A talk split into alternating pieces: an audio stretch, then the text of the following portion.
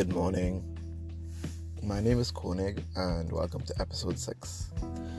Thank you for tuning in, and I hope that these words make as much sense to you as they do to me.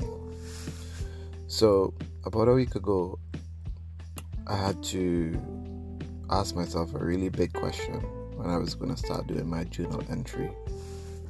And that question was Koenig, why are you dead? Now, I know this sounds a little bit crazy, but stick with me for a minute, right?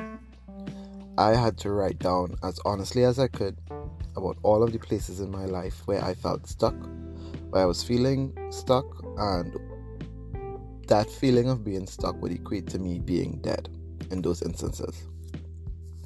And my own honesty, after reading the answers to that question, it left me feeling like very confused and disappointed in myself because there were places in my line of vision that were right in front of me where I was stuck and I was choosing not to move because I'd rather be stuck in my safety, I'd rather be stuck in my weightlessness than to carry any burden of any potential failure that might happen.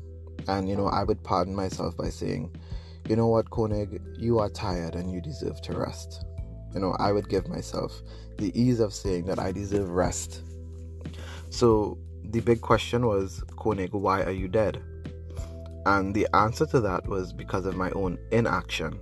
You know, this was my own fault, right? And that's some shit, right? Um, the answer was that I needed to be more accepting of my potential for doing something great and less afraid of failing. Was this an easy topic to address with myself? Very much not. It was. It was not. it was not at all you know but a lot of things aren't easy a lot of things aren't you know a lot of things don't just happen you know and i'm on a pursuit to become so much more than who i am now so i started on it and i wrote and i thought and i wrote and i thought and eventually i was able to rewrite that answer a few days later so here we are now you know and now when i ask myself koenig why are you dead i have a new response Koenig, you are not dead. You are not stuck, and you can take inspired action today. You can hold yourself accountable today, you know.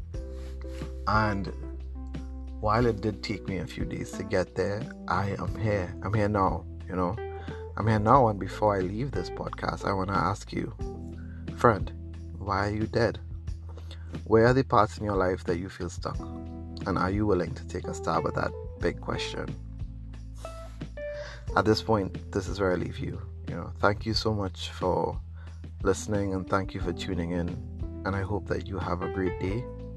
And remember that I love you.